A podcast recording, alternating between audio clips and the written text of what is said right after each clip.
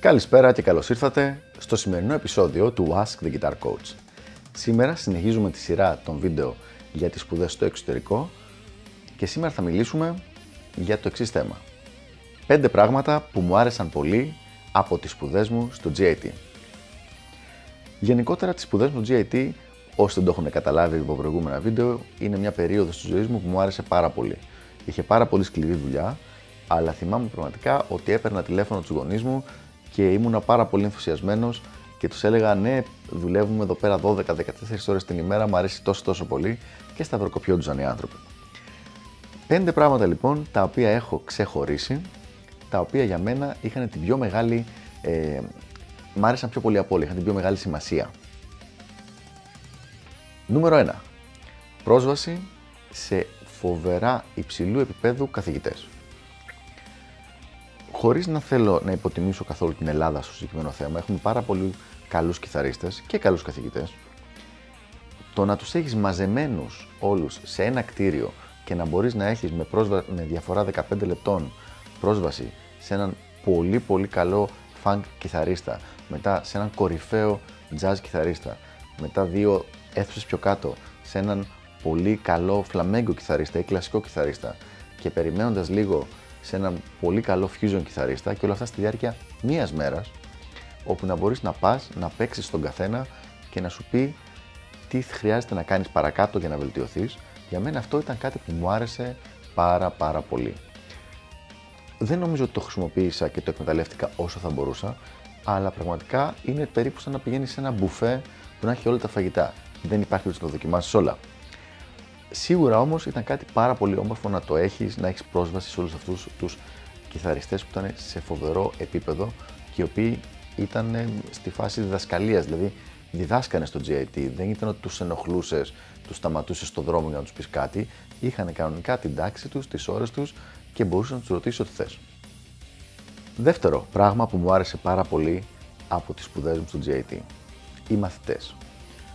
Ήμασταν περίπου 300-400 κιθαρίστες από όλες τις χώρες του κόσμου, το οποίο σημαίνει ότι ήταν μερικοί από τους καλύτερους κιθαριστές σε όλο τον κόσμο, οι οποίοι είχαν διαλέξει εκείνη τη χρονιά να πάνε να σπουδάσουν στο συγκεκριμένο πανεπιστήμιο. Αυτό σημαίνει ότι όπου και να πήγαινα, σε όποια αίθουσα, σε ό,τι live και να άκουγα μέσα στο πανεπιστήμιο μιλάμε, υπήρχε μονίμως κάποιος φοβερός κιθαρίστας, τον οποίο καθόμασταν και τον κοιτάγαμε με το στόμα ανοιχτό σε διαφορετικά είδη, διαφορετικά στυλ. Αυτό δημιουργεί μια πίεση να εξελιχθείς για να μπορέσεις να ε, είσαι και εσύ όσο είναι δυνατόν σε ένα υψηλό επίπεδο. Μια πίεση την οποία όταν ήμουνα στη χώρα μου δεν την είχα αυτή την πίεση γιατί ήμασταν όλοι ας πούμε περίπου, τουλάχιστον ο κόσμος που ήξερα, περίπου στην ίδια φάση.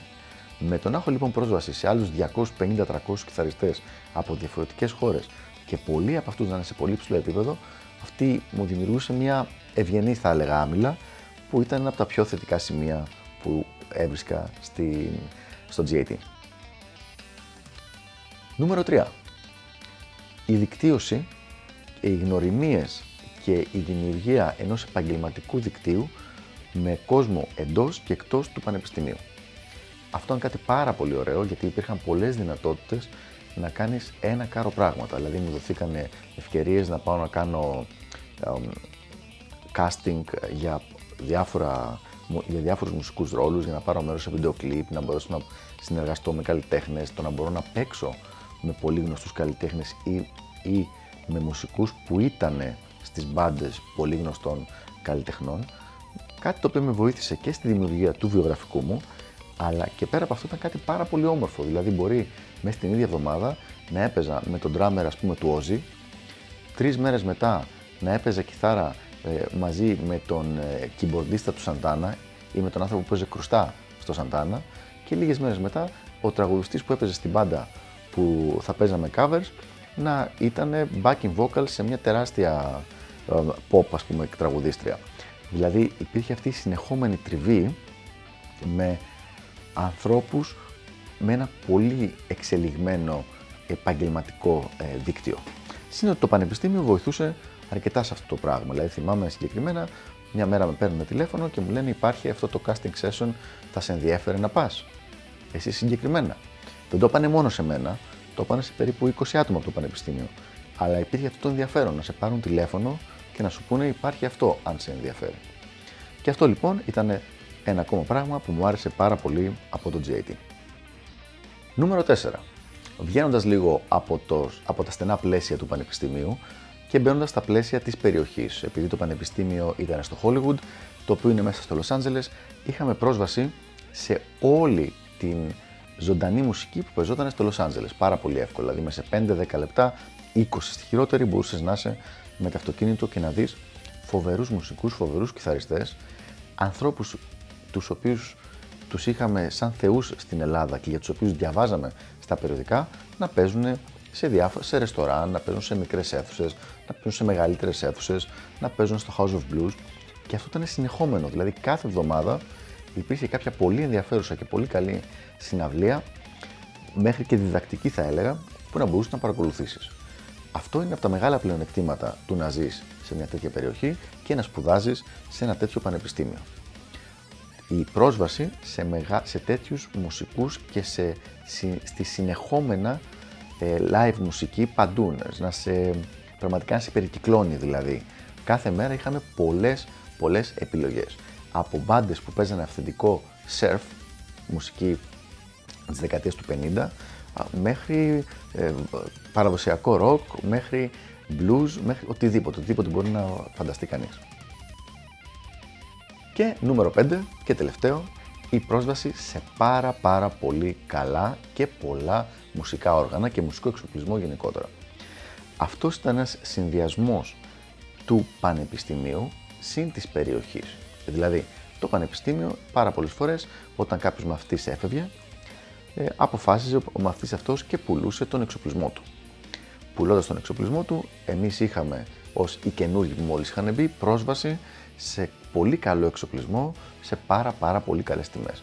Αυτό είναι κάτι το οποίο όπως καταλαβαίνουμε όλοι οι κιθαρίστες είναι πάρα πολύ όμορφο για μας. Θυμάμαι ότι όταν είχα πρωτοπάει στο GIT, την πρώτη εβδομάδα κιόλας είχα αγοράσει δύο καλές κιθάρες. Μία πολύ καλή ε, Ibanez και μία πάρα πολύ καλή Custom Shop Carvin. Μιλάμε τώρα για κάτι τιμές 500 δολάρια η κάθε μία, δηλαδή περίπου 400 ευρώ για να καταλάβουμε την αναλογία που υπήρχε μεταχειρισμένες βέβαια, αλλά σε πάρα πολύ καλή κατάσταση. Και αυτό το πράγμα συνεχίστηκε για όλο τον καιρό που ήμουν εκεί. Δηλαδή, μονίμως υπήρχε κάποιο ενδιαφέρον όργανο ή κάποια ενδιαφέρον όργανα, μουσικός εξοπλισμός σε πάρα πολύ καλές τιμές. Και επειδή υπήρχε σωρία μουσικών και πάρα πολλά καταστήματα, πάρα πολλοί τεχνίτες, πάρα πολλά εργοστάσια που φτιάχναν όργανα εκεί, είχαμε πάρα πάρα πολύ καλές και πολλές καλές επιλογές όσο αφορά τα θέματα μουσικού εξοπλισμού.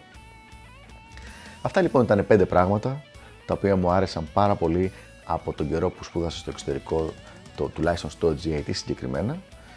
Ελπίζω να σας έδωσα μια ιδέα για τι μπορεί να περιμένετε όσοι από εσάς θέλετε να πάτε και να κάνετε κάτι αντίστοιχο και τα λέμε στο επόμενο επεισόδιο του Ask the Guitar Coach. Γεια χαρά!